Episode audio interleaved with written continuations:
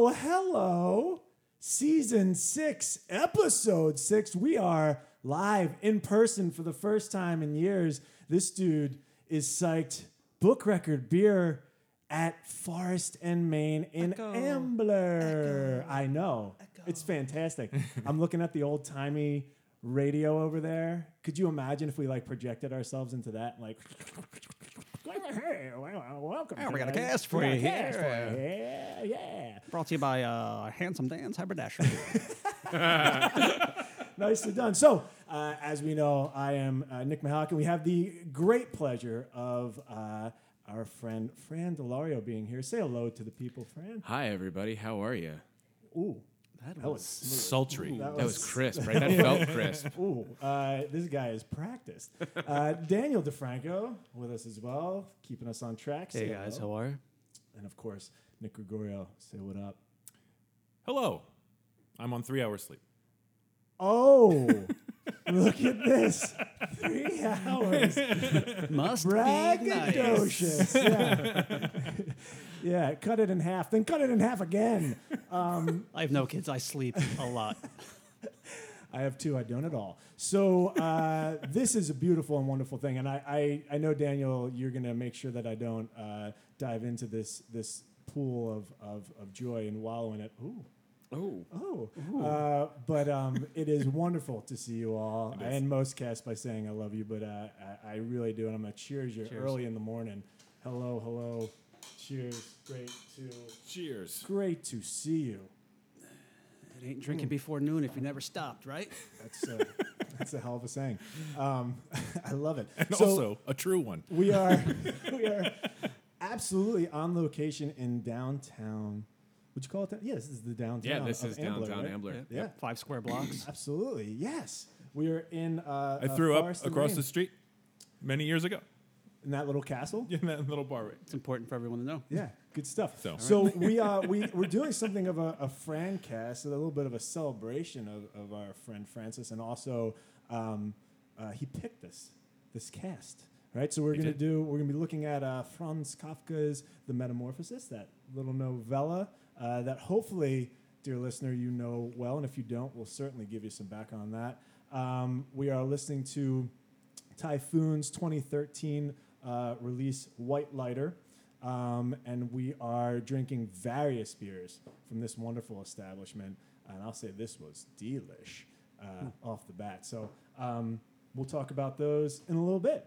Uh, but if I were to introduce these dudes here, I didn't miss it this time, Daniel. I You miss didn't. I was. I saw Yeah. you looking. I was waiting. And it's weird to not see you looking through a computer now Yeah. because I can feel it uh, in my heart, uh, which is Scummy heart. just like just The judgment, right? just absolutely burrowing in. You can Uh, feel his eyes hitting you from across the table. Another Kafka story, the the uh, burrow, right? Uh, uh, oh, in any case, famous Czechs is how I would introduce you. Famous Czechs, because uh, Kafka is one of my own uh, countrymen.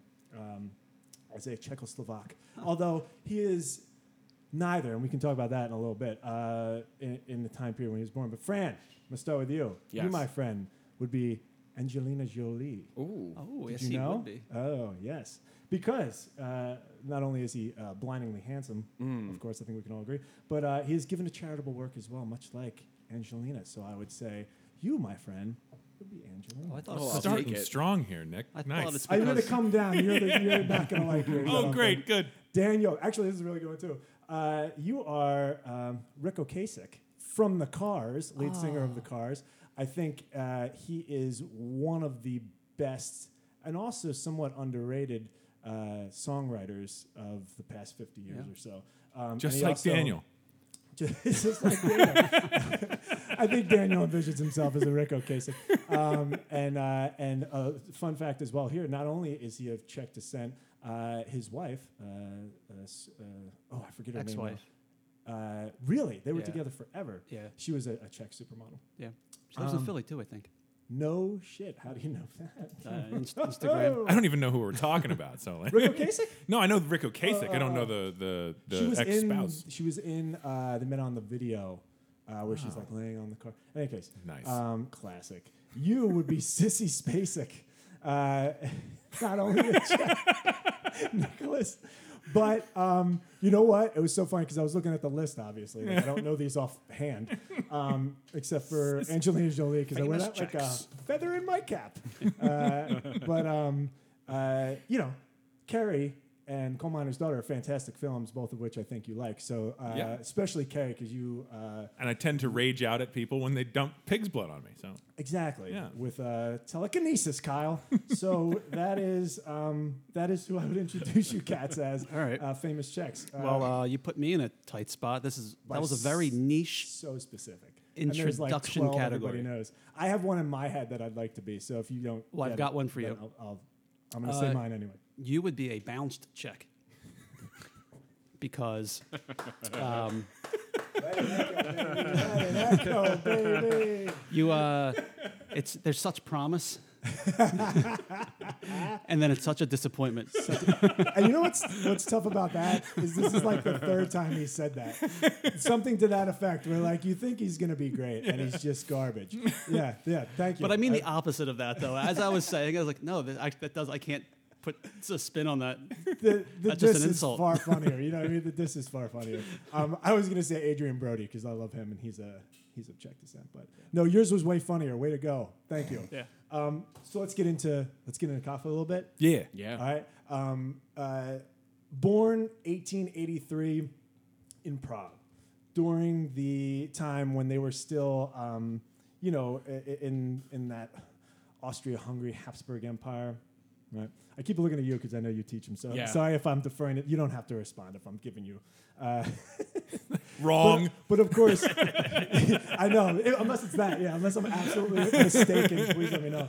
Um, but you know, so the Metamorphosis comes out in German. He's a German speaker, Sure. right?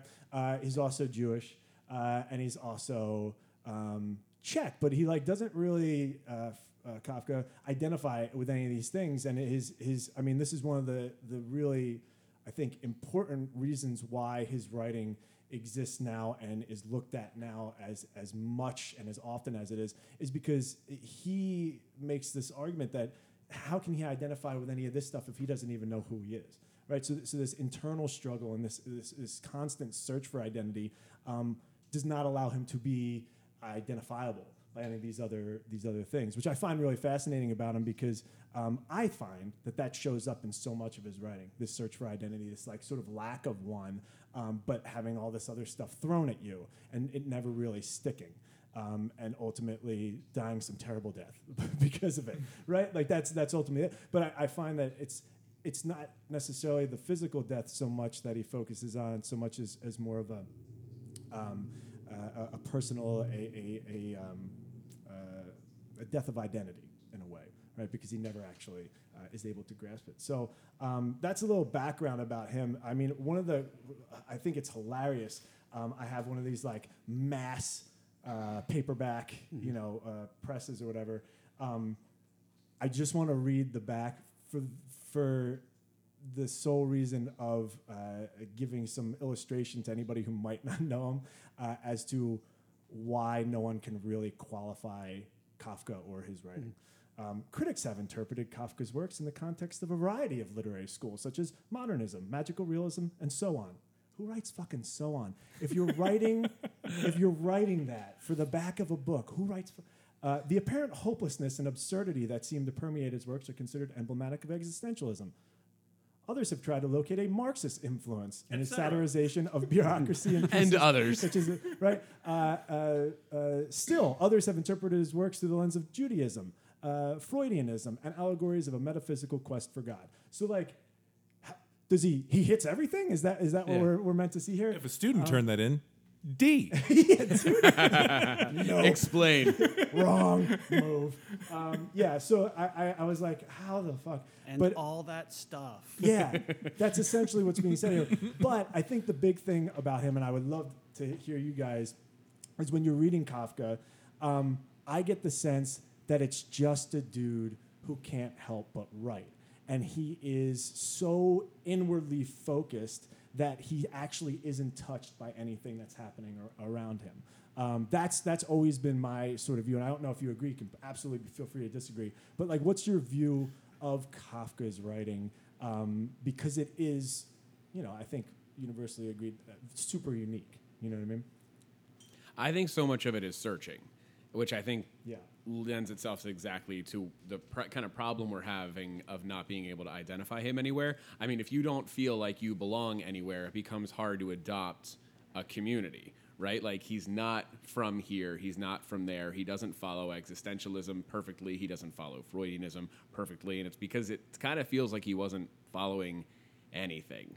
It's just a guy who cannot get himself where he wants to be. I mean, he wrote a hundred page letter to his father talking Right. about how Oh, yeah. awful the experience mm-hmm. of childhood was. I, it just feels like this guy is searching, and I think that's why we're still reading it so many years later. Like this is a Yeah. person who cannot fit in, who cannot conform in a way that feels authentic, and so is just existing on the outer rim. Yeah. Like Superman. I'm just fucking Ex- around. Jesus Christ. That's going to be the first and only time anybody compares Franz Kafka to Superman. Yeah, this like this frail weakling who dies of tuberculosis is Superman. Yeah, his kryptonite was almost everything. Absolutely. All right, yeah. we'll call it Bizarro then. Fine. Like, Sure. if we want to go there, Jesus. I mean, it's interesting too because I, I totally agree. But even in this search, he he doesn't even he can't even like fall in love, right? Which is, is often like the the the savior of somebody who who suffers all the things that he suffers from, um, the physical ailments, the the the abuse, all, all this stuff. Um, will somehow still hold on or to hope or love or something like that, and yet um, Kafka can't seem to even get there. Um, and, and and that I think, wow, to, if you eliminate that, what do you have left? It's sort of like very very universal uh, uh, struggle to find meaning and, and yourself. Uh, absolutely, I think the Metamorphosis is a great choice for that. To sort of like maybe this is why it's his sort of uh, uh, marquee work, if you will. Yeah. Yeah, Um, probably right. It's definitely his most popular. Yeah. Absolutely. Are you well versed in? Are any of you well versed in Kafka? I've read the Meta- Metamorphosis. Yeah, I've read that in some of his short stories, like in a collection. Yeah, some of the aphorisms. Yeah. He has a book of aphorisms. It's really interesting. So, Yeah. I've, I've read that's a it- no. That's a long way to say no. Well, I, I was gonna. The, so I, if you've ever read Philip Roth's The Breast, it is Yeah. the same thing, except the man turns into a giant tit, Sure. um, and it's sort of homage, but also sort of The bird, mockery, and yeah. it's it's like uh, so. I don't know where I was going with that. So that's the extent of Kafka. That's where I was going. gotcha. it's interesting. I've read the Metamorphosis and then homage. Brush. I- how, how about you? You seem to. Yeah, I've, I've read Seems to I've be read your a guy. lot of, of his stories. I think I I don't want to say all because I know there's like got to be some that I haven't, but I, I have read a ton of his stuff. Um, actually, when I when I went to Prague, he was my one of my main focus. He, he lived with his sister like near the castle and Mhm. stuff like that. And there's all these statues to him around the ghetto um, that he was from. Did you go to the museum? Um, yeah, yeah, great uh, museum. I mean, it's fantastic, and um, it's it's really wild because I think that Prague actually plays a huge role in a lot of his Mhm. stories. You know, it's almost like Poe's Baltimore or Philly. You know, Mhm. I mean, like there's there's a, an environment that seems to be existing in all of the um, the settings of, of, of his stories, um, and it is Prague in all the various ways that Prague uh, exists because it's a weird place, but it's a fucking awesome place. You know what I mean? And um, his Prague was was one where you literally could walk around, and because it was like kind of never hit in any of the wars, Mhm. you see architecture from from a thousand, twelve hundred years ago up to you know the present day of whatever that was. Yeah, you Um, got a Frank Gehry next to a you know It's wild. eleven hundred. and and for him, you know that that I think certainly certainly played played a huge role um, in in in this. Um, and I, I want to point out there is this fantastic work for anybody that like is interested in Kafka. Uh, Robert Crumb illustrates it, and uh, David Mairowitz uh, writes it, and it's like it's basically snippets of many of his biggest stories, and, and they sort of explain it and give you some background on him, um, which is great. Uh, but the Metamorphosis. Why the metamorphosis? a uh, story of a man named Gregor Samsa, who is the um, main breadwinner for the family. He's a traveling salesman, and he wakes up one day, is conscious and sentient, and himself intellectually, uh, but he has turned into an enormous bug. That's the story, right? Because essentially after that, it's really just a matter of what are the sort of consequences of this metamorphosis. Um, and one of the things I wanted to start out with, like, because that really is a story. I mean, is there anything else to add? No, that's basically it. I mean, we never find out why, and no then why. he dies, correct. and that's it. Just his relationship, really, to his family and his uh, Yeah. and work. How that Yep. So, so those are the three main things. I wanted to start with with one which intrigued me because I started thinking about it on this most recent read. Is the metamorphosis never never is complete. So like his mind never turns into the mind of a bug. He, he remains himself, right? Um, and so I was wondering at that choice, and I had a few, you know, uh, thoughts, but I wanted to open up to and see what you guys thought as to like why Kafka would make the choice to have it um, never be complete. Because you know, when you think of metamorphosis, there is this great uh, sort of, um, you know, epic work of Ovid's Metamorphosis, right? But that's essentially like the gods, and then of course it metamorphosis, the metamorphosis is, is human beings becoming one of the living gods with Caesar at the end. This is nowhere near that. Doesn't touch it. Nothing like that. But it never. It's never complete. So my initial thought was like, wow, he probably read Ovid's Metamorphosis, and is his commentary here that uh, human beings are, are de-evolving in a way.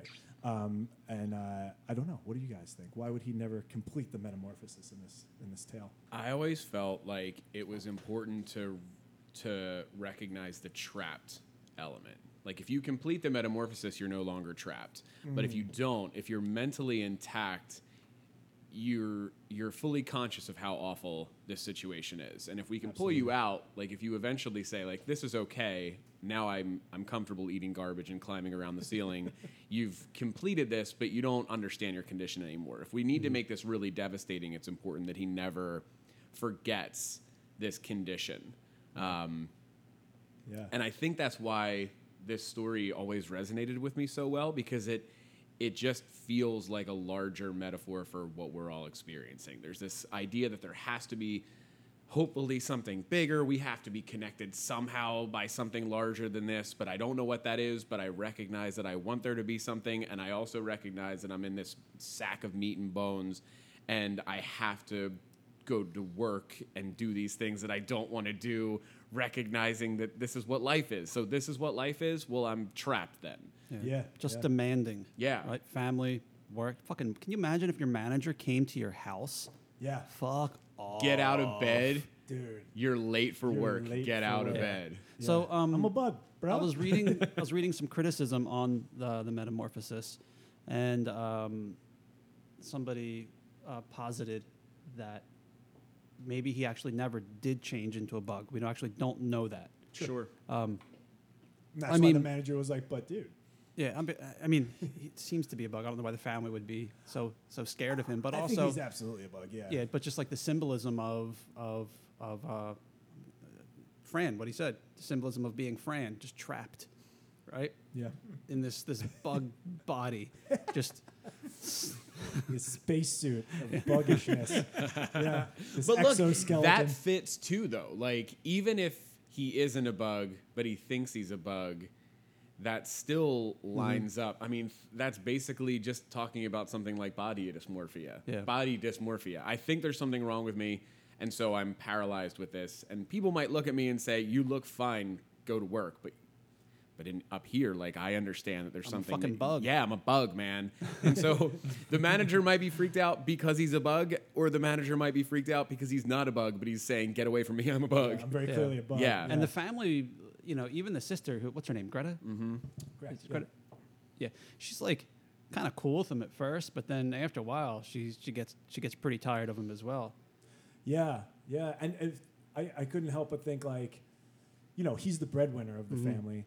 Um, the family now has to uh, suffer sort of the reality that he was suffering. That you know, one might argue turned him into this bug, um, and you know, that's why they're they're they're done with him. They rebuke him because he's just. Um, uh, given him the fate that he was suffering, rather than Yeah. them recognizing, like, oh my god, like, there's no sympathy, there's no empathy gained. Yeah, first of all, family. like what in the Wonka grandpa shit is that?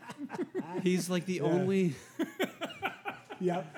yep. You know what makes me so angry about that though is it's not just that he's the only breadwinner, and it's not just that we find out that after all they were capable of working but just weren't.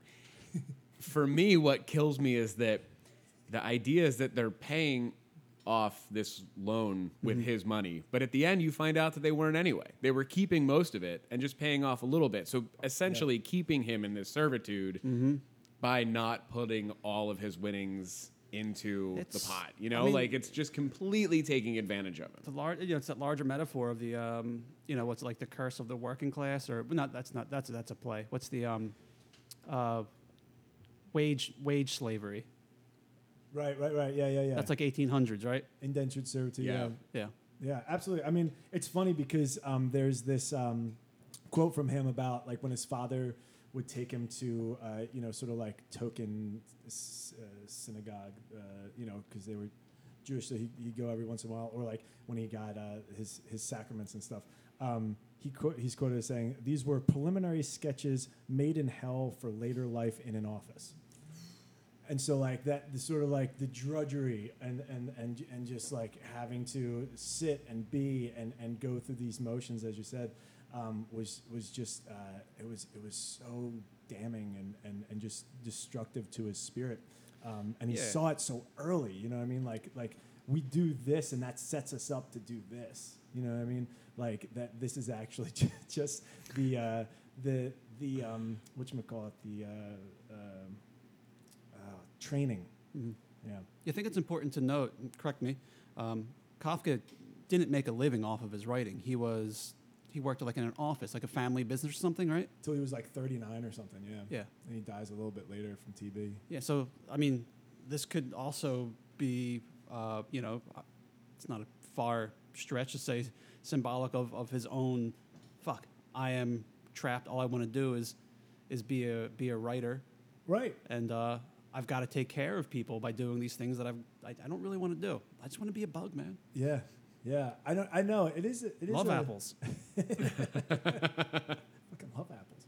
Yeah. I don't know. I mean, then that brings me to another thing. Is like, what is, what is family? Because he paints this really horrific picture of family, and, I think that like it's one of those things where like now, it's funny. I feel like a lot of people are recognizing or growing sympathetic to perhaps the struggle that a parent goes through or, or, or that you know maybe why we're, we're so much more cognizant of trauma and and the psychology of why people do things you know in ways that like even 10 20 years ago we, we didn't even have the vernacular for. And now i hear my students who are 13 years old like uh, speaking as if they're like you know these highly degreed um, psychologists and stuff. But in any case you know his father comes from abject poverty and is a self-made man as they say opens up this like fancy meat store or something. I Mhm. forget what it actually is um, but like rebukes because of the huge anti-semitism like rebukes their jewishness and says that they are Yeah. Czech right um, and it's interesting because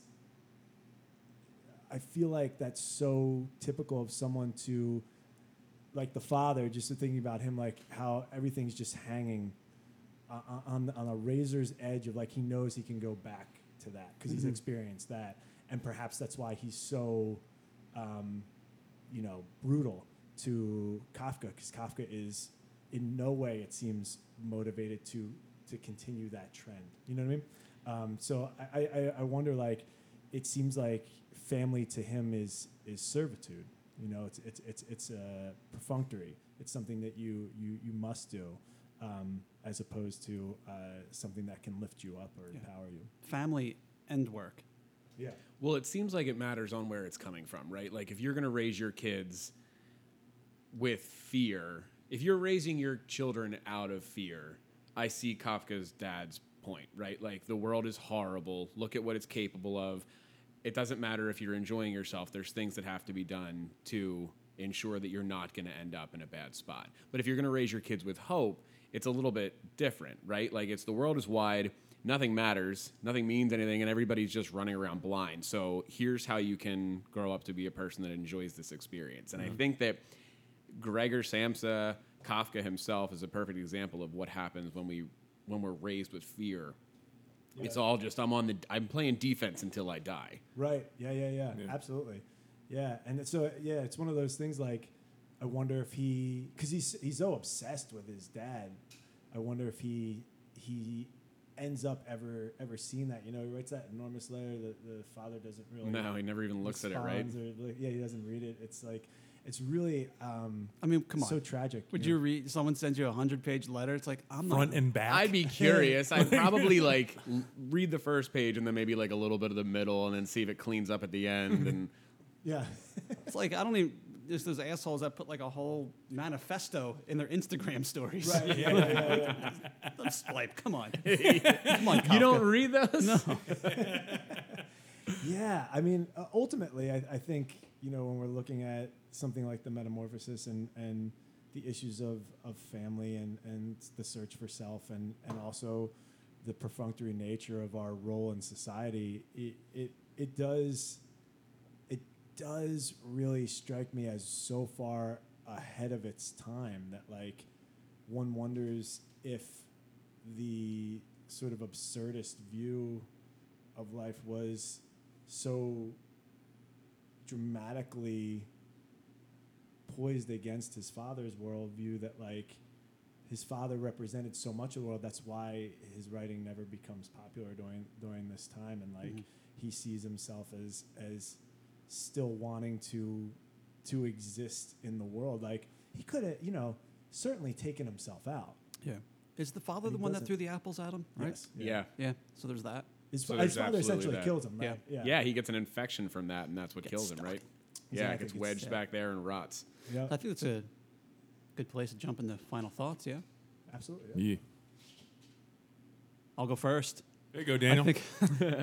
I think, this is a story that uh, I think it, it, it's it's lasted um, because of those themes that that Fran mentioned, and uh, and that you just brought up as well, Nick. Um, I think that's I don't know if you're just looking at that because you are a new father again, and um, Yeah, maybe. Yeah. It, it could be. I don't know. Yeah. Um, I think that the metamorphosis is good. It's all of those things and so on. Once again, and so on, and so on. Yeah. I feel like uh, the, you know, all of the, the schools of thought, all those philosophies that are mentioned on the back of this m- mass market paperback, And so on. and so, and and what have you as well. Um, they, you know, come after, largely. You know, I mean, we that was what we read to SP was Sartre, um, and uh, the the but all of these things, you know, you can see glimmers of. But I think that they're when you take it to those extremes, making them schools of thought and all this other stuff, it's it's going to um, pervert pervert the essential idea and the essential idea in the morphosis s- still hangs out. You know what I mean? Like it's it's still there, which to me really is this idea of like when we allow ourselves to not to accept that we are a bug, as opposed to still keep it intact and, and, and keep our, our consciousness there and, and critically sort of examine things um, when, when we when we allow ourselves to just accept that we're a bug and and and uh, be happy that we are pushing a rock up a fucking hill or whatever it might be. Um, when we do that, we might lose our humanity.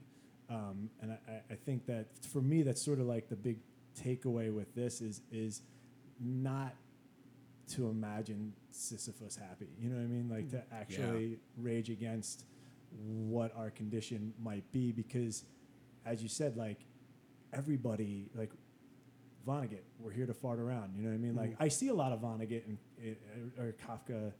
I see a lot of Kafka and Vonnegut as well, which is interesting because they both had this like one sister they loved. Mm-hmm. You know what I mean? Like, and that I feel like that thing connects them deeply. But not to go off on a tangent, I'd say that you know that that to me is really the biggest thing. Is like we think that people have it figured out, and some people kind of do, but nobody really does. And that's the biggest thing that as an adult and something like that, I wish my children didn't have to experience to know that I could just like let them mm-hmm. know that like nobody really knows what the fuck they're doing, and they're just taking their best guesses, and some people's best guesses are absolute shit, and they have no real idea, and like do as much as you can to like be proficient in the thing that you like, you know, because that's it doesn't matter beyond that, and and make sure that you're never sort of caged, you know, um, because that's that's a fate worse than death. Yeah. It definitely reads to me like a warning. Um, Yeah. That people are going to do their best to bully you into conformity because it validates the thing that they're doing. Yes. Um, I don't know what I'm doing, but I'm doing this thing. And if I can convince all of you to do it too, then it makes me feel like this is probably right. And I think that that's the most important thing that young readers specifically can take away from the metamorphosis is not to just eat into all that shit that everybody's throwing at you. Nobody knows what they're doing, and you going along with everybody else is not helping you as much as it's helping them. So just keep that in mind. Yeah, and fuck them if they don't want you hiding under the couch while you're, you're listening to music. Yeah, maybe you want to eat your milk and bread. Yeah. Don't don't take anybody's uh, f- fur laden lady picture. you know, don't. I don't know how to say that. Rightly, that was weird, but yeah. Um, I've always thought that the every little thing you do, all the world, it's cages. You know what I mean? You you have a job, it's a cage. You got a family, you got a cage. You want to be a writer, it's a cage. But in doing those things and understanding that you can make this space your own, you can saw little gaps in the bars and you can go everywhere you want to, and you can decorate where however you see fit. You can put flowers in the corner. You can make sure that your vanity is real nice and the toilet's hidden away nice and good, so you're not shitting all over yourself. The world is A is vampire. I've always seen it as like you have to fit in to get enough um, money, or in this case, privilege, to be able to survive. And then once you can survive, you can do whatever you want. And Yeah. I find that freeing, even though I'm in all these little cages. That yeah, that to me is like um, ah, just it feels that feels like such a um, uh, like a suburban. It thing, is. You know what I mean? It is because, like, I, I mean, I like Francis. I was raised with a father and a mother who taught me to dream and hope. You know what I mean? But I also understand that, like, most people don't have that, and it is a privilege to be able to think in the way that I do, and I'd be able Yeah. to turn a cage into something Yeah. nice or positive. So, no, I think it's Did you see the new cage decorations at the Costco? I'm never gonna not be able to think of that now. Whenever I buy something new for the house, oh, I got a new couch for the cage. I don't know. So, uh, final thing before we we, seg- we segue into uh, the music. Uh, what bug would you be if you had to turn? If you woke up tomorrow, what bug would you be? You get to pick. Oh, good one. Firefly. How come? They're pretty, and Good, they that's it, that's all we shine need. into the night. Keep it under three. Fucking That- prick. that's a fucking fantastic response. God damn it. Ah, I wish. I wish I could have been been the goddamn fire. You know what I'd be? I'd be a fucking hummingbird moth. Ooh, Because you had no idea what I actually was until you got too close. Bam, like, check. That thing's repulsive. God damn it. Ugh. I'm gonna be the the purple horn tomato worm, whatever that thing's Oh, called. yeah. Just this big fat son of a bitch with a big purple horn that eats tomatoes and shits everywhere. That's What that's a all life. it is. Yeah, What that's a it. That's life until You'd be the somebody hits king you with of a the in- shovel. insect colony. And I yeah. think they turn into a pretty beautiful moth, but I've never given them Dope. the chance. I'd be a ladybug of course. because um, I'd land on people and they think it's good luck. Premeditated. That's So it. you know why I'd be a firefly more than anything? People catch me and put me in a jar. Rip That's your- a nice, nice cage. and rip your butt off. there you go. Yeah, they tear your ass off. Or take off. a wiffle ball bat and see how I streak through the night sky. All right, so Fran picked a terrible album, so let's get into that. Oh, I like this God one. damn! Oh, wow. So, what is that album you say, dear listener? Uh, Typhoon from Portland, Oregon, a band that's been around since 05, 17 years, man. A, a high school senior's life they've been around for. Uh, the album that we listened to is White Lighter from 2013. Um, I was telling Fran earlier, I the voice was somebody else's voice that I couldn't, I could not place for the longest time. And I gotta say, I I, I thought you were gonna dig the orchestration of it because musically, I, I I like the arrangement of the vast majority. I mean, maybe the whole album. Um, I, I I really I was I was into it. I don't know if to no, I'm not agreeing with Daniel at all. Oh no. But I'll say this. I there is there is a taste in my mouth that had I heard this before I heard the world of this. You know what I mean? Like the the all the other bands that fall into this genre whatever that might be called. Stomp Hay. Um, Stomp Hay, yeah. um, I, I, I feel like I would have gotten really into it because lyrically, I was like, I was like, all right, all right. The arrangement I really dug. I like the hor- I like the the um, the, the harmonies were really well placed. I thought. I don't know. Musically, I was I was into it. It reminded me of a band. Um, you won't. Did you ever listen to them? Mm-mm. Oh, dude, you should. It's two piece. And Okay. they're fucking fantastic. They're great. Um, and um, You won't. you won't. They're and they're kind of funny. They're they they are fantastic. I I I like them uh, a little bit more in Typhoon, of course, but like um, reminding me of that that that kind of thing. Um, and yeah, I think that it just was that it's been um, the well has been has been pissed in a little bit by some of the bands that Sure. are doing a similar sound. Yeah, well, this came out in 2013. I mean, the height of this music had already crested. So in 2013, you think? I think so. But they're from 05, so you got to give them give them something. yeah, but this there. Album, you got to grow, you know? all right, all right, all right. Jesus. Can I make a can I make a plea for it? yeah. I think ain't the, gonna listen to I you, but think the gonna- li- he's not. He's not. But I think the lyrical content comes from a place that is, should we say, Kafka-esque, maybe close to that experience. So the singer, my understanding is, um, had Lyme's disease at a very young age and sent several organs into failure, and so had organ transplants. Um, and I guess his cage that we're talking about here is probably that cage of the debilitating long term effects of a pretty large illness. And I think when you look through White Lighter as an album, there's a lot in there about um, it's it's not as maybe positive as like a seize the day type thing, but there's that in there that like this is all so temporary and so close already to over than you even recognize. And they don't say like so get out there and do your best. Like they just stop. like there is no positive ending. Like it's hey this is crazy and it's almost over. So I should overlook the um, uh, derivativeness of all of it because I feel sorry for the guy. I that your think plea? I, knew he was think gonna do it. They cutting. do a wonderful job of explaining, maybe exemplifying. This man's a guest. no, no, no, no. I'll do this. We can do this. I think they reckon with our endings in a really interesting way. I think that's what I pull out. When I listen to Typhoon, I am both prepared for the end and interested about what's going on right now. I think that's it's it's that largeness that I think you're not loving. The the giant orchestral nature of it to me kind of feels like the funeral pyre. Like let's make it as big as we possibly Yeah. can before we fizzle out. Yeah, I, I, can, I um, can agree with you as well. When I was listening to it, I also was waiting for the end. So can I just jump in for a second, Fran? So Daniel has two responses to anything I've ever chosen. It's this is terrible, or this is the best album I'll never listen to again. Perfect. So the fact that he's speaking at all is a compliment. I am I am genuinely surprised though because I thought um, singer's pretty good. I again I think that voice was just the thing that, that got me. The I, I think the female vocalist is is a fantastic compliment. Yeah. Um, and the just the the arrangement I was really impressed by. I, I and again I I don't listen. This is this is not the type of music that I mean. I'm literally on a Death from Above 1979 kick right now. So like this is not uh, the type of thing that I would I would typically listen to. It was a it was a nice nice um, kind of breath of fresh air a little bit. Palate cleanse. Palate cleanse, exactly. Yeah, because it was a it was a lemongrass amber ale. There will. you go.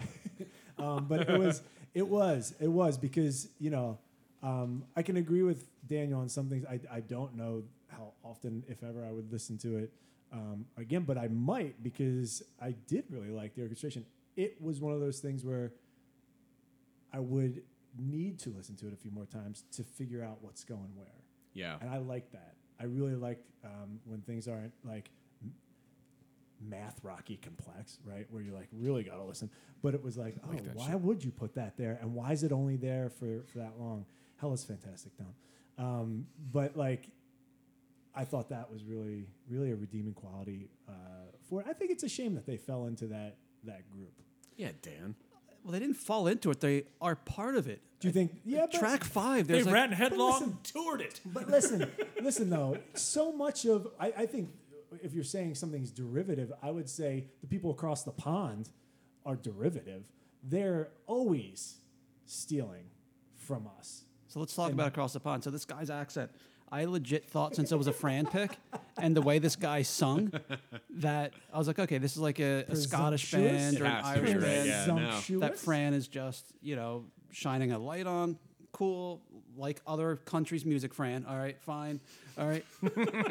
and then he told me that they're from Portland, Oregon. I'm like, of course, of fucking course they are. And then the the whole And then it all image, came together. They had they I, I guarantee the guy's got a hat. Did you see Brian's hat? Look at this guy wearing a hat like an asshole. Like some kind Oh of my God, he's still wearing that fucking hat. Jesus. Who wears a fucking hat in 2013? Nobody said shit, dude. Nobody said shit. Can I can I throw this out there? I do think that this might be coming from a place where so I told Dan the other day that I don't like the Beatles, and I think he's really upset about it. And I think he was planning on taking a dump on whatever I brought here today, just as just as You look at could've his brought- face. Look at his face. He's like, shit. I've been However- outed. I've been About the outed. Beatles, and he was like, "Oh, uh, worst album. Way to pick their worst album. Whatever it might have been. Anything. That fucking Revolver. I didn't thought about that since That's that day, here. but I'm wondering if that It's is- here. You you shoved that down, and it's coming out. I don't like the Beatles, um, but I Gotta say, I agree with Fran. I I okay. understand. You not think, you not liking the Beatles doesn't make White Lighter any better. Nor I- does it prevent Dan from cracking this table in but two. here's the thing. I rec- I recognize that White Lighter probably can't exist without the Beatles. But if you're gonna give me any Beatles album versus White Lighter, I'm gonna pick White Lighter. I just and I know that that bothers you. It doesn't bother me. You're just dumping more shit in your uh, un, unreliable narrator. I'm fucking- shitting where I eat as far as my tastes go here. D- but you, there's nothing, nothing. Okay, so I'm I'm definitely taking the piss a little bit. Um, they're okay, they're fine. A lot of orchestration. I was kind of digging it a little bit.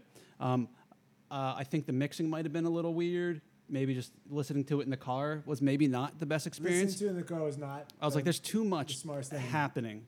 Once I put the headphones on, I got really into some of the uh, auxiliary instruments, if you will. Yeah. Um, Because the yeah. first the first track, well, the prelude, but then the next one, artificial light. Yeah, that comes in. I love how that comes in. It's really cool. Very cool. I Too much going on. One song. I wish it was one song though. It is one song. It's basically one song. It's like four is. songs. It is. But like, if it would have just, I would have been like, ooh, you know what I mean? But I was like, why cut? Lyrically, I get it, but like, whatever. But I did make a bet with myself as I was listening to it. I'm driving. I listened to it all in, in, in a single drive the other day, and uh, I was like, Way to go. after the first song, I was like, mm, how long until a stomp? Hey, Yeah. I know. they're in like- there. yeah, they're in there. yeah, I didn't track get any five, track five. Yeah. Yeah. That's, That's five good. tracks. We're That's done. four tracks without one. Yeah. Uh, you, you made it a good distance. The I one mean, was a not- prelude, It's so. Edward Sharpe and the magnetic zeros or whatever. You know what I mean? Like it's it's um. I felt like, yeah. In any case, I don't know. It was three degrees Nick, above what are your wagon wheel. Oh Christ! Come on.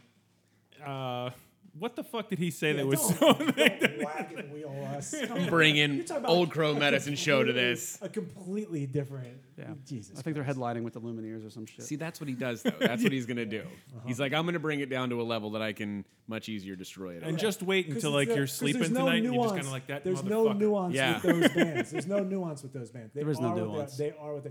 This band, there's nuance, and I appreciate that. yeah. Possible Deaths. You didn't like Possible Deaths? That's my favorite track on the album. He doesn't even fucking know it. He doesn't know what to it that once. is. He Dan was just was like, this, I'm gonna paint with the broadish brush. He's like, no, I turned that Where's one off my and I put on Hey? Jude. Because that whole nah nah nah nah nah nah thing, no, that's that's different than a stomp. Hey, that's a nah nah nah nah nah. I'm gonna learn it on classical guitar in a different key. Get out my um, Rickenbacker. Jesus. You know what? I, I would just like to listen to this roast continue. like, um, anyway, no, I like this album. I, I don't have. I, I remember liking this very much in like uh, 2008 when I was sad Sure. and like be, feeling like very like very like when you're getting When? broken up with like that type of thing. Uh, that kind of stuff. You know, when yeah. you're like driving in your car late at night and you're kind of drunk and you're like listening to this and you're like, yes, These this people is get for me. um, so I was very felt I, I, like I. I I enjoyed that time listening to music, so it was reminiscent of that. Uh, but You're in a this is different place. yeah. And this Let me just tell you that this was very stressful. Can I tell you that? You know. Oh, Nick, yeah. Nick has been texting me all week. that's like, why I "Hey, put did it you- on your shoulders. Did you pick a record yet? And I was like, I'm gonna pick a record. You're stressing me out. This is a lot. Like this is when s- you meet a new friend and they're like, "What's your favorite album?" And you're like, "Oh ah. shit, this is gonna be a make or break situation." so this is not my favorite album. I do love this record, and I think lyrically it ties very well to the Metamorphosis. Um, I agree. I like I that. think I yeah. agree with that. so no, I I, tried to do some parallel structure. I thought you did a, f- a great job, Fran. Frankly, Music for bugs. a great job. Music So, for uh, bugs. final thought is um, as soon as I finished listening to this, I drove to the nearest guitar center and I walked right in and punched a banjo. and walked right the fuck out.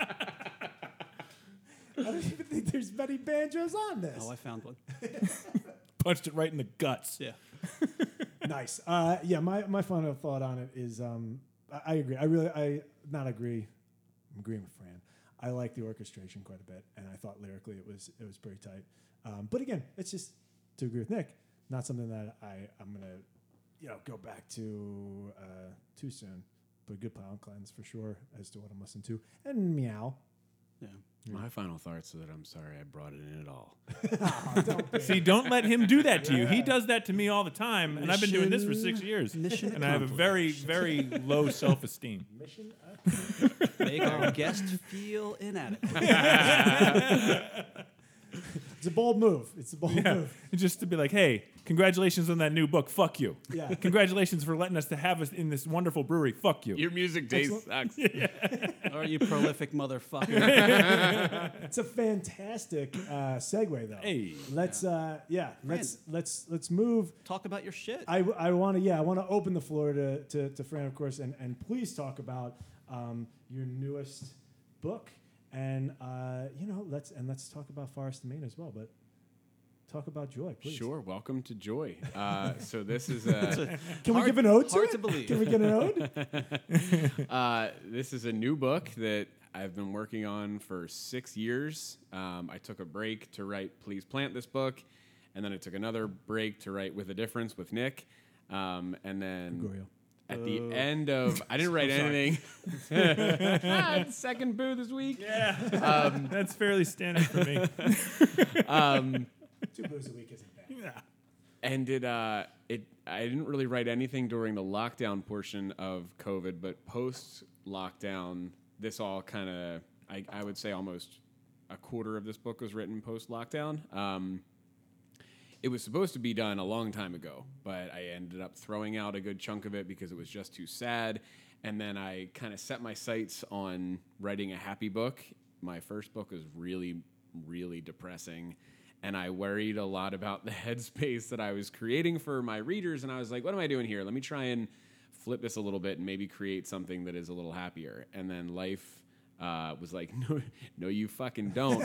um, and so Check it out. we disease. yeah, exactly. We we were gonna have a baby, and that was joyous. But then she was sick when she was born, and it was like six months of stomach issues, and everything was difficult. And then that kind of recovered, and I was like, all right, we can we can get back to this. And then the person that I was writing th- with this this book with, my buddy Scott, who was to illustrate it, um, passed away in 2018, um, and that was just kind of like the the gut punch that almost I just almost quit completely.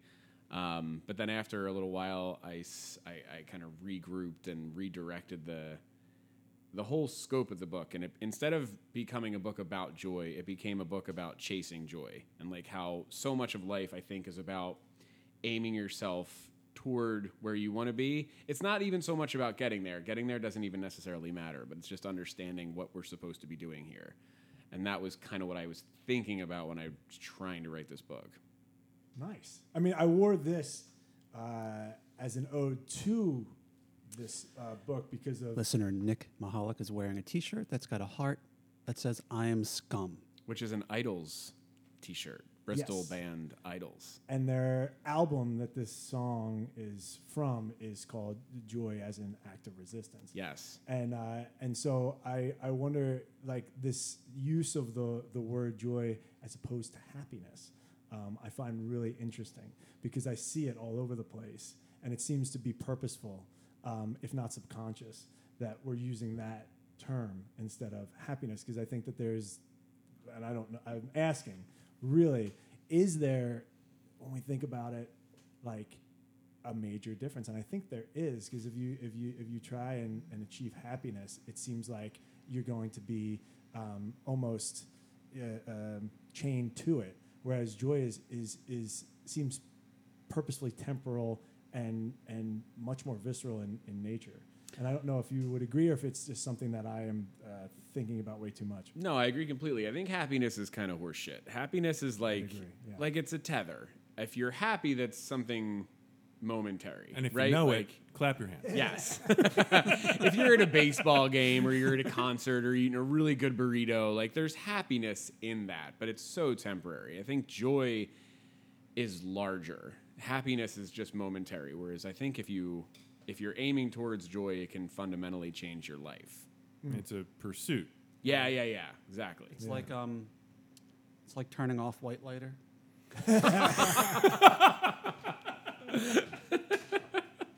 Jesus Christ. Um, so, so where I, I find too, uh, I, I noticed this when I looked in the back. You have Frank Turner, Yes. who's, who's read the book, which his change uh, from being the front man of a very brutal punk band, I would argue, where he's literally in the pit with his mic stand, shoving people away with the, the heavy bottom of this, you know, stand, uh, to you know. Um, oh, what was the name of his his band that he his solo act? the Uh, sleeping souls. um, and then uh, I, I thought his, his Mongol Horde. He did one called Mongol Horde. That was a uh, hardcore band, right? I think. Yeah. well, that, or in any case, I, I, the the sound was dramatically different, Absolutely. and and and it just it strikes me that you know he's uh, you know given given a, a blurb for for this book called Joy when. I can picture him as the dude smacking people in the face with a mic stand in the middle of a pit. You know what I do have to say, working with Fran, Fran has this incredible um, way of just asking people for exactly what he wants from them, no matter who they are, and they say fucking yes. It, they don't always say yes. So this, my friend, my other friend Fran and I, uh, she's Fun Fran and I'm just regular Fran.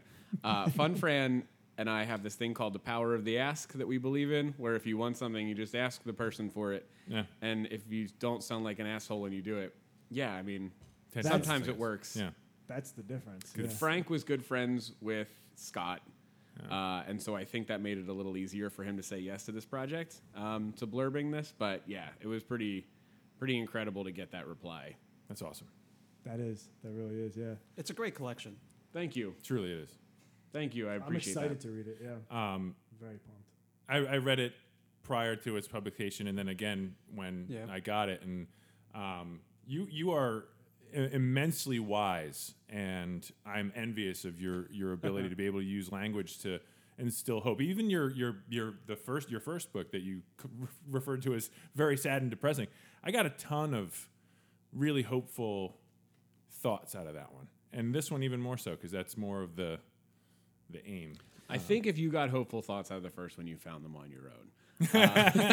Well, you know what? I think you I did placed um, that in yeah. There. But I I thought they I, I love the fact that it was so goddamn sad. Yeah, yeah. Um, I see. I, I love sad things. Sad things make me feel There's a comfort. good. I do being too, sad. and I agree, and I feel the same way. Yeah. But after you're the one making the sad thing, it's hard to get up and read that stuff. Yeah, right. At like I, don't, I on the the sh- shows that I'm doing now, I don't think I have any if and when we wake even on the set, and it's just it's gonna it's gonna kill the room, man. yeah. Well, I mean, I think that especially now we're you know we're two years pandemic stuff and like nobody like people don't want sad stuff. And like, I don't hey, even want You guys want to get sad tonight? like, wanna no, be I've been bummed sad out on your one night out? Fucking years. That's Can you help thing, me yeah, out yeah. here? Open up for Lana Del Rey. Yeah, I got a babysitter. No, I don't want to get sad tonight. I am terrified I'm going to get a call in a few minutes and I'm going to have to leave the only night I've had in 18 months, bruh. Yeah, like I, I definitely, I don't think that's a, that's not a wise move. No. uh, to, to throw that into the set. No. I'd agree with you there. Yeah, absolutely. Um, and and let me ask you, how did you uh, come across uh, Forest Main? Because you've chosen our venue as well. Um, I drink their beer a lot. Um, Nice. So I live down the street, and my wife and I stumbled into their old space. Um, they moved from the cross streets of Forest and Main. Makes Um, sense. but we we stumbled into their bar a bunch of years ago, and we're just you know it was like an accidental walk home from dinner, and we we came in and they had this beer on tap called Sky Packed.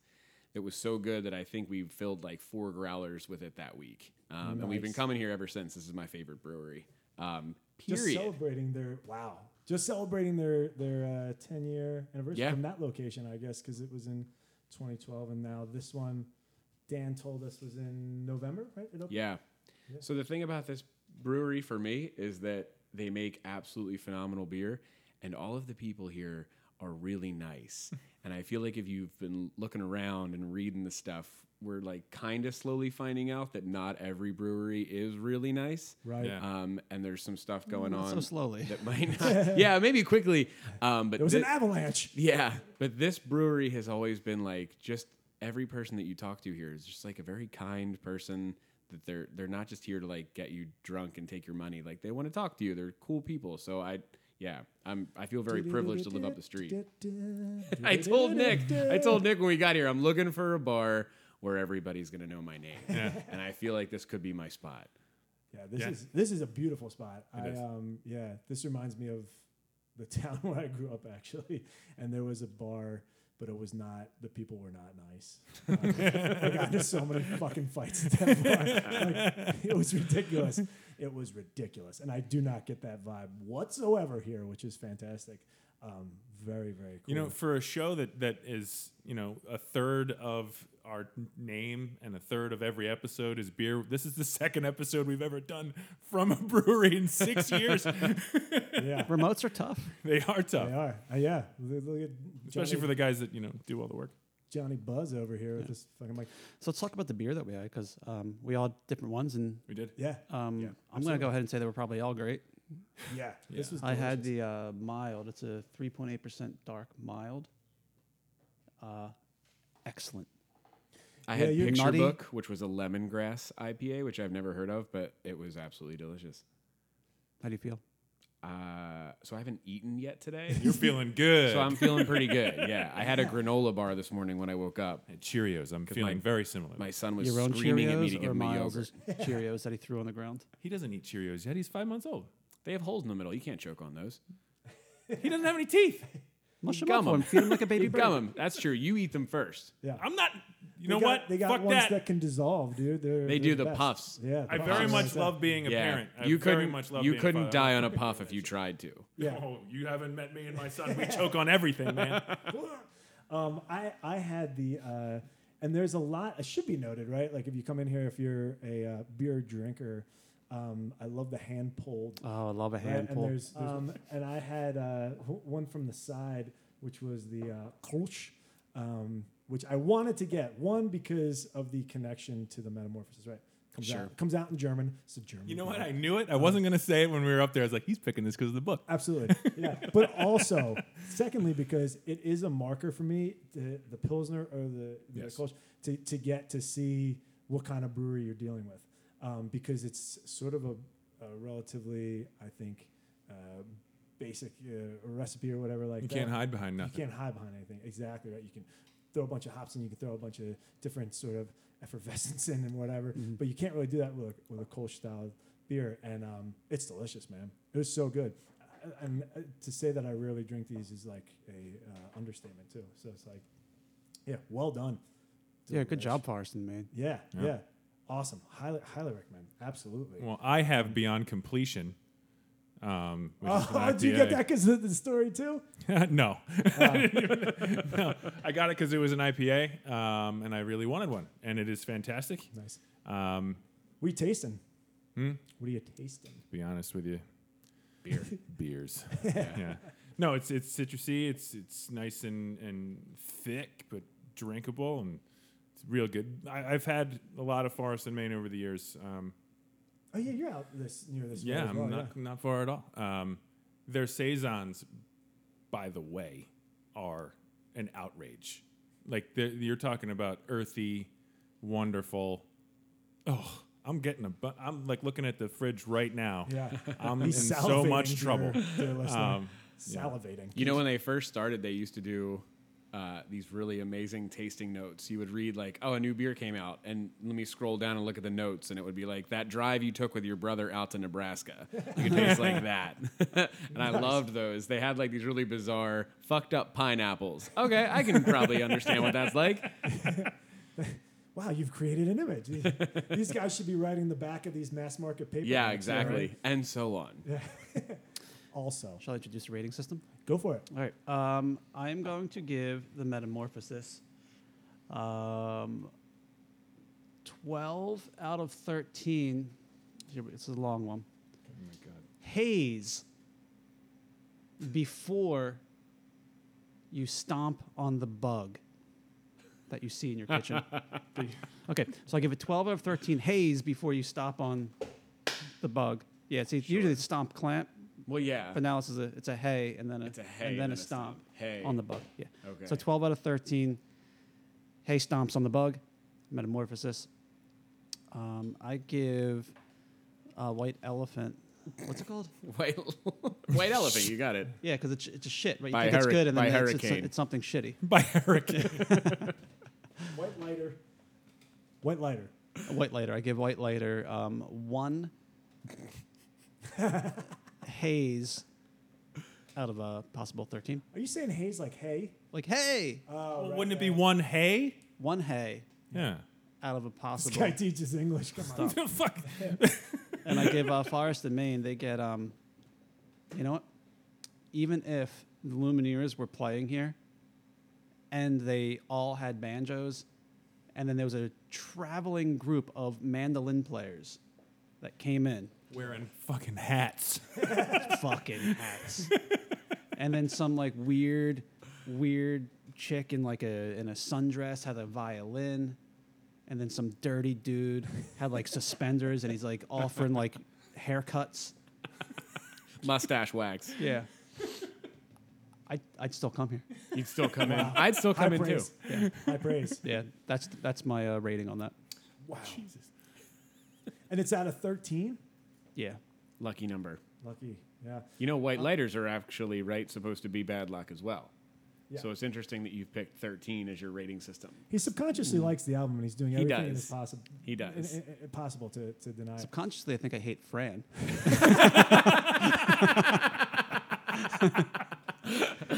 oh man. Goodness gracious. Um, I, I'll go. I, I'm gonna I'm gonna do uh, the metamorphosis for a, a zillion different reasons. Thirteen out of thirteen. Haze before you stomp on the bug that you see in your kitchen, uh, because it's a you know, I think it is everything. It's one that deserves all of the acclaim that it gets, in my opinion, uh, for myriad reasons.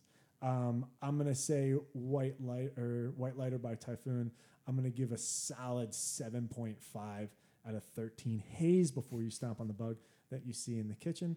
Um, and uh, Forest and Main, you know, 13 out of 13. I, I feel like Yeah, get the fuck out of here, if, if the Grolsch was that good, Lord knows what these other tasty, hilariously named beers are going to be. Um, so 13 out of 13. Hey, before you stomp on the bug that you see in your kitchen. Can I see your notes so I can do my? Yeah, of uh, course. can I? It's Yeah. important. All right, so I'm gonna give the Metamorphosis 12 out of 13 haze before you stomp on the bug that you see in your kitchen, um, because like I want to know, like, was it a witch? Was it a science experiment gone wrong? How did this guy turn into a bug? So you don't Who like knows? Banana No, I'm Light. just fucking around. I just no. If that was the reason, you'd be like, You dude, don't you're an get it, idiot. bro. You don't get it. I don't think get it. you're Why is reading he the a wrong bug? Thing, you dumb fucker. um, Next year, I know I'm going to get that like five. Tell me more about the lady in the picture on the wall. I want to know where fun. the evil scientist comes in. um, I'm going to give uh, Typhoon an eight out of 13 haze before you stomp on that bug that you see in your kitchen. And then I'm going to give Forest and Main a 15 out of 13 haze before you stomp on the bug that you see in your kitchen. Because 13 just doesn't seem like enough. It's not enough. Nicely done. Yeah, odd number. Um, well, big thank you to you, Fran. Thank, Thank you for having me. Does Fran get a rating? All this. Um, yeah. Do you want to? Sure. I mean, I brought this stuff. Is that that seems unfair? I'll, I'll I'll rate the things that I recommended. Sure. Uh, I'm gonna give the Metamorphosis 13 because I think we need to be reminded over and over and over again. This is chaotic and mostly meaningless. Don't turn into a bug. Don't be the person that gets to be the bug. I'm gonna give Typhoon. It doesn't matter. They're, if they hear this, they're not sharing it, so it doesn't matter what we say at this point. Um, I really like the Typhoon album. I'm gonna give it an 11 out of 13, um, and I'm gonna add a stomp clap for the fly, so you kill the bug and the fly that's also in your kitchen. Um, and yeah, Forest is my favorite brewery, so I don't think I can fairly rate it. It's I'm gonna, I'm just gonna give it haze forever, a hundred haze for the rest of my life, so I can just keep coming in here and drinking. Hey, Very good. Hey, Hey, nice. But I'm gonna stomp clap whenever I walk in here from now on. Go. You're only playing yourself. Hey, yeah, and they'll be like, "Here's this asshole again." And I'm gonna you're gonna get a fucking weird hat. Here's my strange hat, sir. Um, no, but thank you so much. This was this was fantastic. I, I love that you uh, ripped us uh, out of whatever we were all in to, Hibernation. to get here. It's great to see you, man. Great to see Yeah, everybody. let's cheers some empty glasses. Yeah, let's Yeah, go yeah, drink yeah. some more beer. Cheers. Cheers. Cheers. Um, and Nick, why don't you do that thing? Hit us with those uh, socials. And before we do, actually, real quick, um, Fran, where can people uh, find your find? Find book? joy. So, you, where can you find joy? That's up to them individually. I'm not going to tell them where to find joy. They can find Don't copies of the me, book man. Joy uh, wherever books are sold. Please buy Indie. Um, the the best place to get it is directly through Unsolicited Press. Um, but if you don't want to get it through unsolicited press, if you've got a personal vendetta against them for whatever reason, um, dig into your local indie. I don't. I don't know. I've never met someone that does. There's probably somebody out there that's like, ah. That's true. Um, but yeah, go to your local bookstore and uh, bookstore and just ask them to order it, and they'll get it for you. Uh, if if you're out of the country, unfortunately, you are going to have to give it to um, Amazon right now. But if you're in country, um, don't. That country is the United States. yeah, if you're in the United States, don't buy it from Amazon. Get it literally anywhere else. You'll feel better. Awesome. Yeah. Nick, Well, um, there. listen, all you wonderful fan. Thank you so much for listening again. And uh, you can find us on the internet at facebook.com slash book record beer podcast. We are on Twitter at book record beer and on Instagram if Daniel gets us out of Instagram hell um, at book.record.beer. What did you do? It's fun. I can't wait for you to hear it. I made us. I made us six years old, and now we're locked out of our account. Because you're you're a minor in the Instagram world. Oh, right. Also, uh, you can listen to us wherever you listen to your podcast. So make sure you do that and tell all of your friend. yeah. See ya. bye bye.